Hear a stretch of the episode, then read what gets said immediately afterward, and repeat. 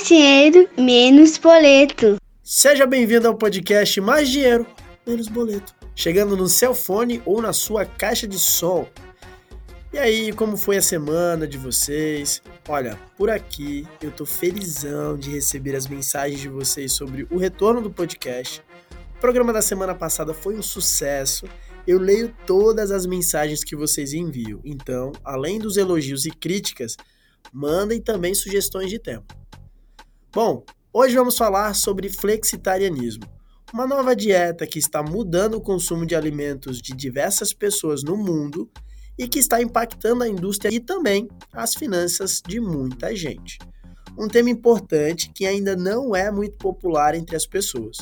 Porém, nesse momento de inflação e de alta dos preços dos alimentos, esse assunto está ganhando ainda mais visibilidade. Então, vamos apresentar alguns dados importantes para vocês sobre o impacto na indústria de alimentos e consumo e também um especialista vem aqui hoje para fazer uma análise de como essa novidade pode impactar de modo geral a vida das pessoas. Inclusive, aproveitando aqui, já vou fazer uma confidência. Eu sou flexitariano, já tem mais de dois anos, uma mudança que aconteceu durante a pandemia, então é um assunto também que me interessa muito. Então fica até o final para ouvir a nossa convidada e hoje também teremos o nosso plantão de notícias com o resumo da semana. Mas antes de iniciar nossa entrevista, quero agradecer vocês que maratonam o nosso podcast, seus lindos, divulgando também para as outras pessoas e fazendo a nossa informação chegar em um número importante de pessoas que precisam. É muito importante essa divulgação de vocês. E eu também quero agradecer os seguidores novos lá do Spotify, Deezer e de todas as plataformas onde nós estamos. Sejam todos muito bem-vindos ao podcast Mais Dinheiro Menos Boleto. Ah, e aquele pedido de sempre, não esquece de clicar no botão de seguir lá no Spotify e Deezer, ativa as notificações para você ser avisado sempre que tiver um programa novo e você também pode ouvir o podcast em todas as principais plataformas. Google Podcasts, Apple Podcasts, Amazon Music e Orelo. E você pode compartilhar esse conteúdo feito com muita dedicação e carinho para o WhatsApp, Facebook, Instagram, por onde você preferir.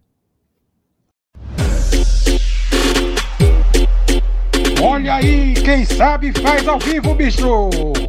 Um estudo recente publicado na Lancet Planetary Health, revista médica internacional independente, demonstra que uma dieta vegetariana, vegana ou semi-vegetariana pode ser até 30% mais barata em países desenvolvidos.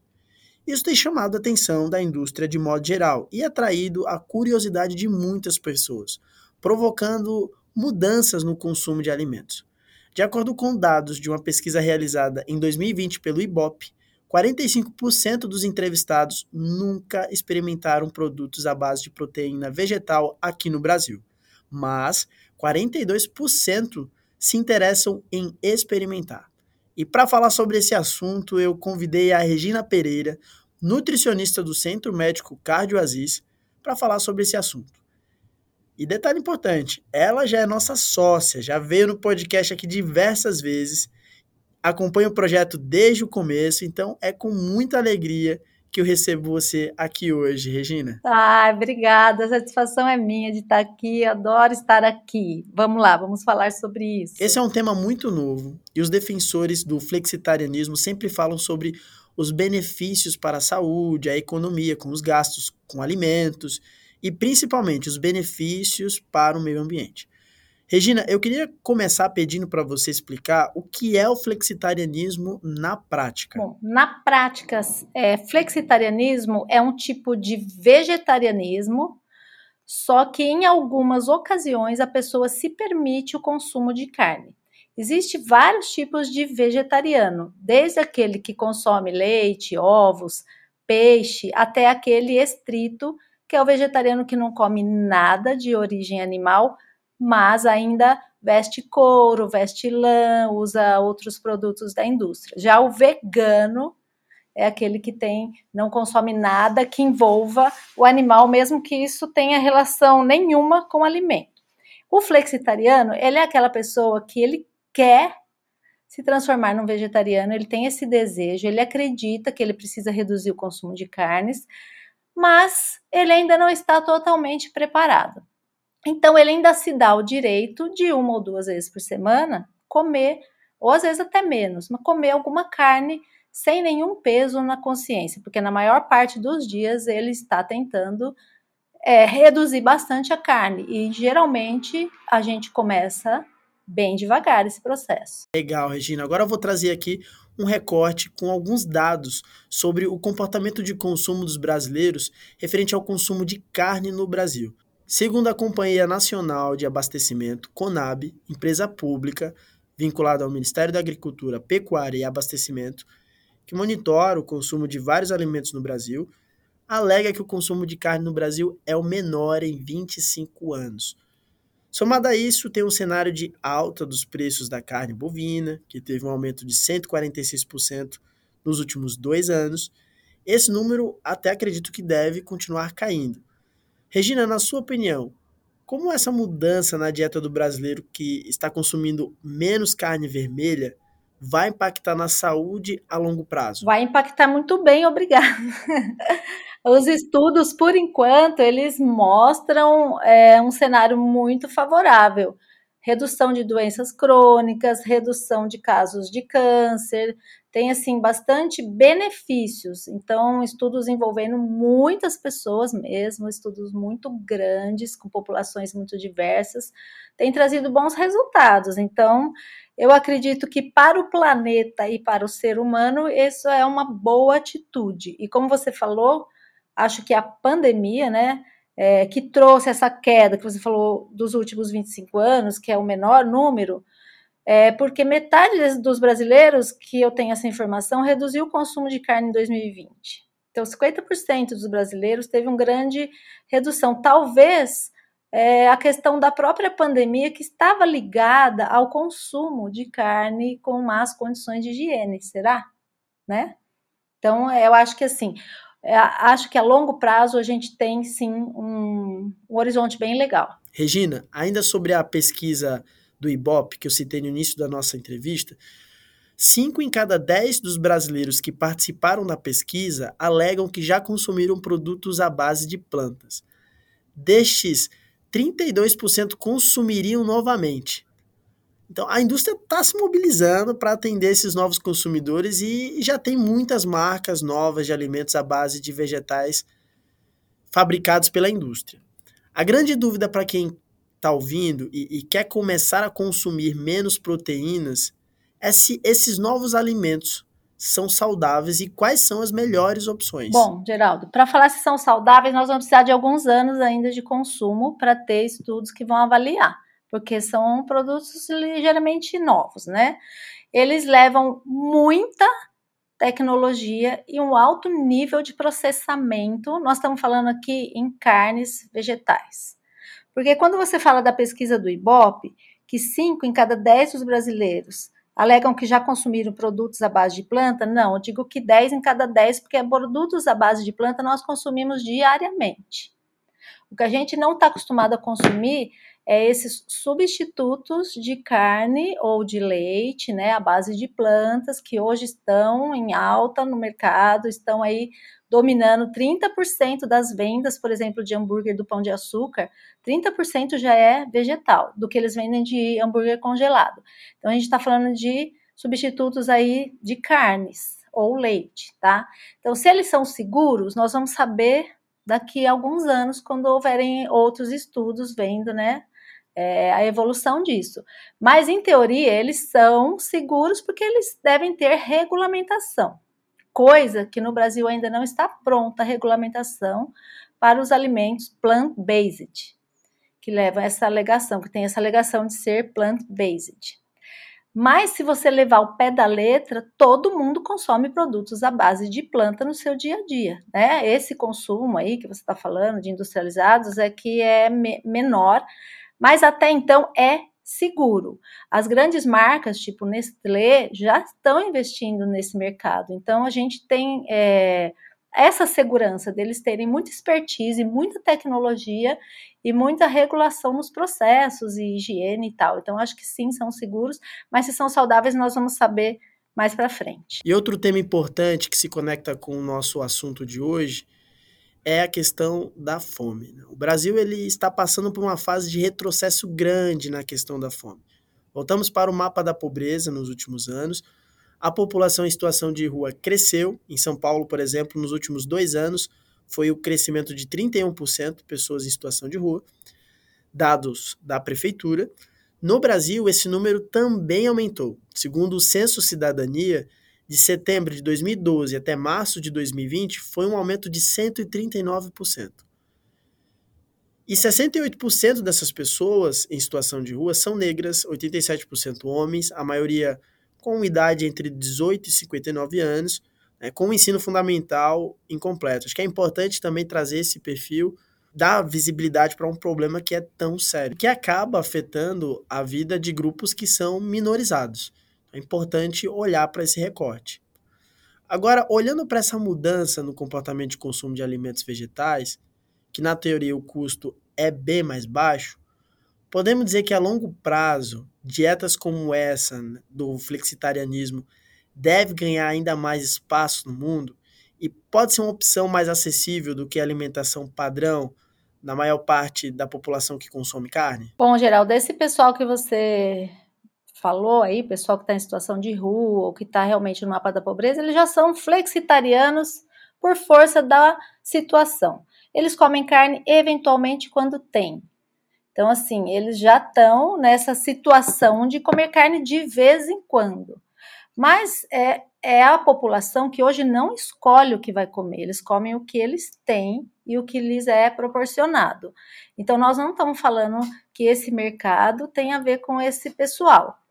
Mas a mudança é para pessoas que têm acesso. Hoje, esses produtos industrializados que substituem a carne, principalmente os leites, eles são muito caros. Eles têm incidindo neles uma taxa de imposto muito alta. Por exemplo, quando a gente fala de leite, parece que em torno de 29% de encargos nos leites de amêndoa, de soja, esses, esses líquidos, né, que imitam o leite, que mimetizam o leite. Já o leite de vaca, ele tem um incentivo fiscal de em torno de 11%. Então, se um tem incentivo e outro tem uma carga maior, com certeza hoje ainda é mais acessível o produto de origem animal no Brasil, fora realmente a, o costume né, de comer carne. Hoje você falar com uma pessoa, ah, é, eu não vou comer carne, é estranho para ela, ela não concebe um prato de comida sem um pedaço de carne. Para nós brasileiros, isso ainda é cultural e vai tomar um tempo. Mas as pessoas que estão mais frágeis, elas não têm o que escolher né? Então elas hoje não pode escolher se ela come carne ou não, ela come o que tem. Mas eu acho que então é isso. Em relação a ser uma opção mais barata, vai ser, mas hoje não é. E, e hoje ela pode ser se ela for natural. O plant-based original, que vem lá da China, dos estudos chineses, das áreas rurais, que trouxe o consumo de plantas mesmo sem nenhum tipo de industrialização.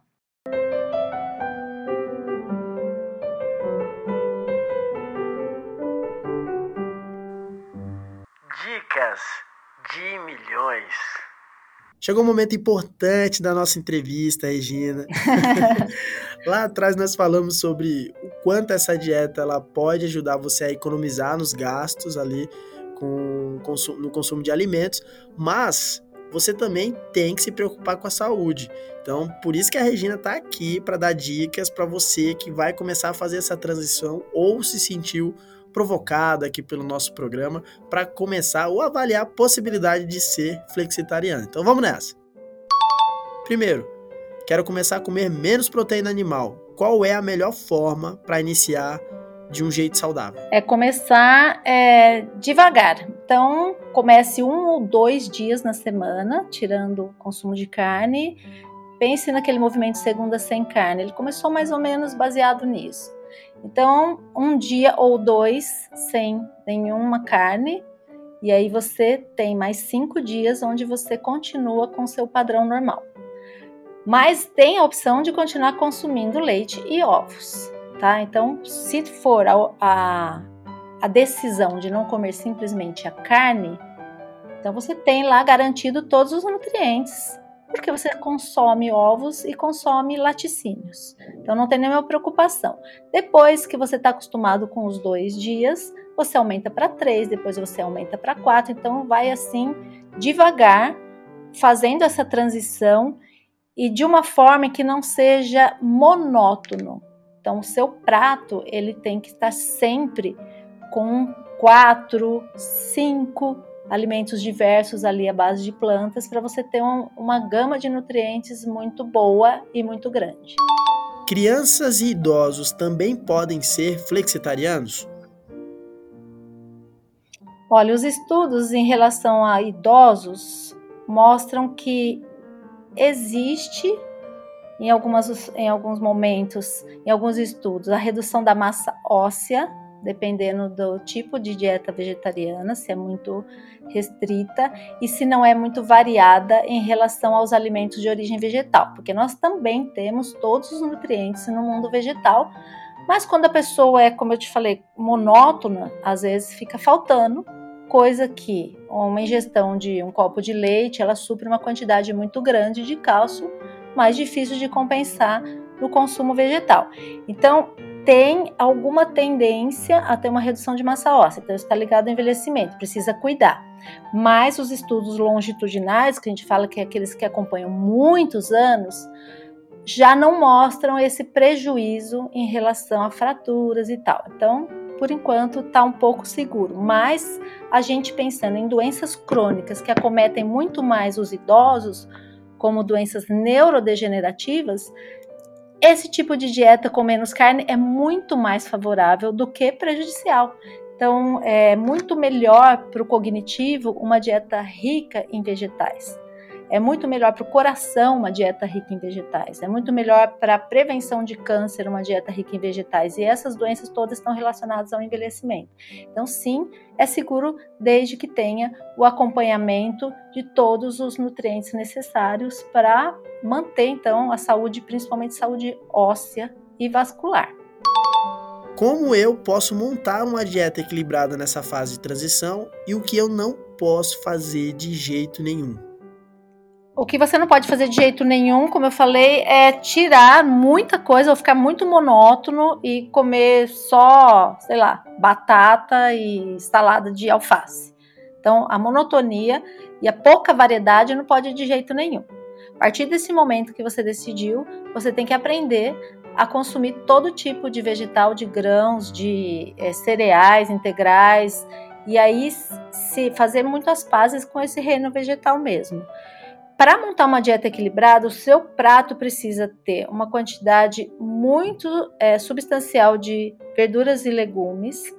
Ele tem que ter os carboidratos, eles sendo integrais, eles preservam mais os nutrientes. Os carboidratos, quando a gente fala é, em geral, para representar aí no prato de comida, é arroz, é batata, é, são as raízes em geral são os farináceos, aveia, quinoa, milho. Milho, inclusive, é um cereal integral. Ninguém tirou nada dele para ele estar ali para a gente consumir. Então, ele é ótimo.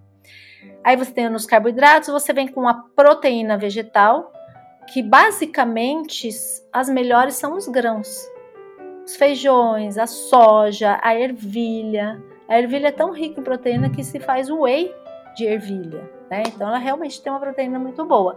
Grão de bico, por exemplo, endamame, que é a soja mais crua, né? ainda em vagem, ainda verdinha, também é uma ótima fonte. Então você tendo essa fonte, os carboidratos ali, cereais e grãos ou farináceos, raízes em geral, verduras e legumes, tá equilibrado, mas você pode incrementar com um ovo, por exemplo se a sua restrição é só ligada à carne, o ovo vai garantir a sua é, quantidade, seu aporte de ferro, o aporte de um pouco de gordura de origem animal, que vem ali na gema, um pouquinho. Você tem uma proteína de ótima qualidade, que é a albumina.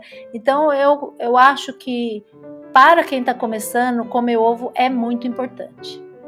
Então eu acho que assim dá para a pessoa já equilibrar o prato. Todo flexitariano precisa de suplemento alimentar? Não, flexitariano menos ainda.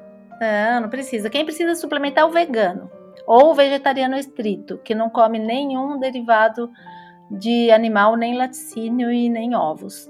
Quem ainda consome alguma coisa não precisa, pode acompanhar, né, uma vez por ano ou a cada seis meses, fazer um check-up, ver os níveis de é, vitamina B12, cálcio, ferro, magnésio, to toda aquela gama de micronutrientes, vai ver que está tudo bem se ela manter essa linha de flexitariano, porque essa, esse consumo mínimo, né, que para gente é mínimo, mas não é tão mínimo assim, ele já é suficiente.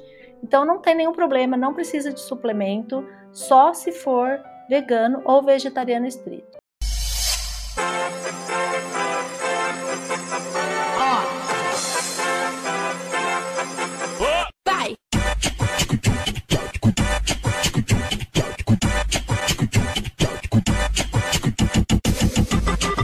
Giro de notícias.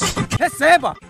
E agora do alto do Condado de São Paulo, quero dar boas-vindas para as nossas parceiras, Juliana Medeiros e sua parceira de voo, Dayana Patrocínio. Sejam muito bem-vindas, meninas. Façam uma apresentação breve para que a nossa audiência conheçam as novas parceiras do podcast. Oi, Gê, oi, Dai. Gente, é um prazer estar aqui com vocês. Eu sou a Juliana Medeiros, consultora educacional. Eu atuo com treinamento e desenvolvimento de pessoas. Sou comunicóloga por amor e bailarina aposentada. Adoro falar isso. E agora, a mais nova colunista do podcast Mais Dinheiro e Menos Boleto. Se quiser acompanhar um pouquinho mais aí do meu dia a dia com esses trabalhos e rotina, acompanha lá pelo Instagram, Juliana Medeiros com Z no final. E eu espero vocês lá. Bora que bora. Dai! Oi, gente, que prazer estar aqui com vocês. Eu sou a Dayana Patrocínio, aquariana raiz. Eu sou a pessoa que gosta de viagens, novas experiências. Atualmente atuo como executiva de negócios no InfoJobs Pandapé. Sou voluntária no projeto Capacita-me, que é um projeto de educação e empregabilidade. E agora, a mais nova colunista do podcast Mais Dinheiro e Menos Boleto. Estou tão feliz de estar aqui. Dai, vamos aproveitar esse clima e vamos trazer um giro de notícias que viralizaram durante a semana para atualizar vocês que estão aí ouvindo a gente, mas que não teve tempo de se informar por aí, né? Olha que privilégio! Nós vamos fazer um filtro dessas informações e trazer para vocês de uma forma simples e objetiva. Olha que massa ter vocês por aqui. Mas olha, já vamos começar para valer hoje. Então já vou trazer o primeiro desafio. Vocês agora têm um minuto e meio para trazer os destaques dessa semana. Contando a partir de agora. Olha o desafio. Gente, essa semana teve divulgação da pesquisa de intenção de votos das eleições de 2022, que foi encomendada pelo BTG Pactual. É importante a gente acompanhar esse termômetro eleitoral, tá? Outra boa notícia: a Federação Brasileira de Bancos, a Febraban, mostrou que o número de operações feitas pelo celular e pela internet aumentou no Brasil. O aplicativo bancário é acessado em média 40 vezes por mês. E no dia 8 de agosto, a USP realiza evento gratuito sobre fusões e aquisições na América Latina e nos Estados Unidos. Ufa, consegui! É com você, Dai! Preta Hub, empresa que aponta tendências no universo do empreendedorismo, e a Meta, empresa dona do Facebook e Instagram, celebram a potência do empreendedorismo de mulheres negras, com fotografias que vocês podem conferir no site Mundo Negro. Mercado cripto em destaque. A adoção de criptos no Brasil está em ascensão. Nubank, 99P Mercado Pago somam milhões de investidores. Assunto da semana para quem quer investir em criptomoedas. E por último, semana que vem, nos dias 3 e 4 de agosto, acontece a Expert XP 2022, evento que vai discutir tendências do mercado financeiro. Meninas, vocês deram um show, sejam bem-vindas. Semana que vem tem mais. E é só para falar aqui para nossa audiência, galera, isso aqui é só uma desculpa, porque a gente criou esse quadro aqui para fazer toda semana uma, uma reunião de amigos. Mas olha, vocês serão beneficiados. Toda semana tem destaques aqui de notícias. E meninas, muito bem-vindas e boa semana para vocês. Bye! Giro de Notícias. Receba! Bom, o programa está acabando. Regina, muito obrigado por aceitar o nosso convite. Para quem quiser acompanhar você e trocar uma ideia, como é que faz? Eu tô no Instagram com Nutroteca. Então lá a gente faz aí algum, coloca alguns materiais é, de forma mais gostosa de ver. Eu tenho o e-mail que é o nutri que é o nome da nossa clínica, Cardioaziz. E o, é, o site também da Cardioaziz tem o Fale Conosco, se vocês quiserem falar por lá também pode ser. Muito obrigado, viu, Geraldo? Muito obrigado pela confiança e pela participação aí no seu podcast que eu adoro. Gratidão, Regina, gratidão. E se você tem alguma dica, sugestão ou dúvida sobre este e outros temas ligados a finanças pessoais e investimentos, mande a sua pergunta pelo Instagram, arroba Geraldo Rabiscos. E lembre-se, não espere o futuro mudar a tua vida, porque o futuro é a consequência do presente. Muito obrigado e até a próxima semana.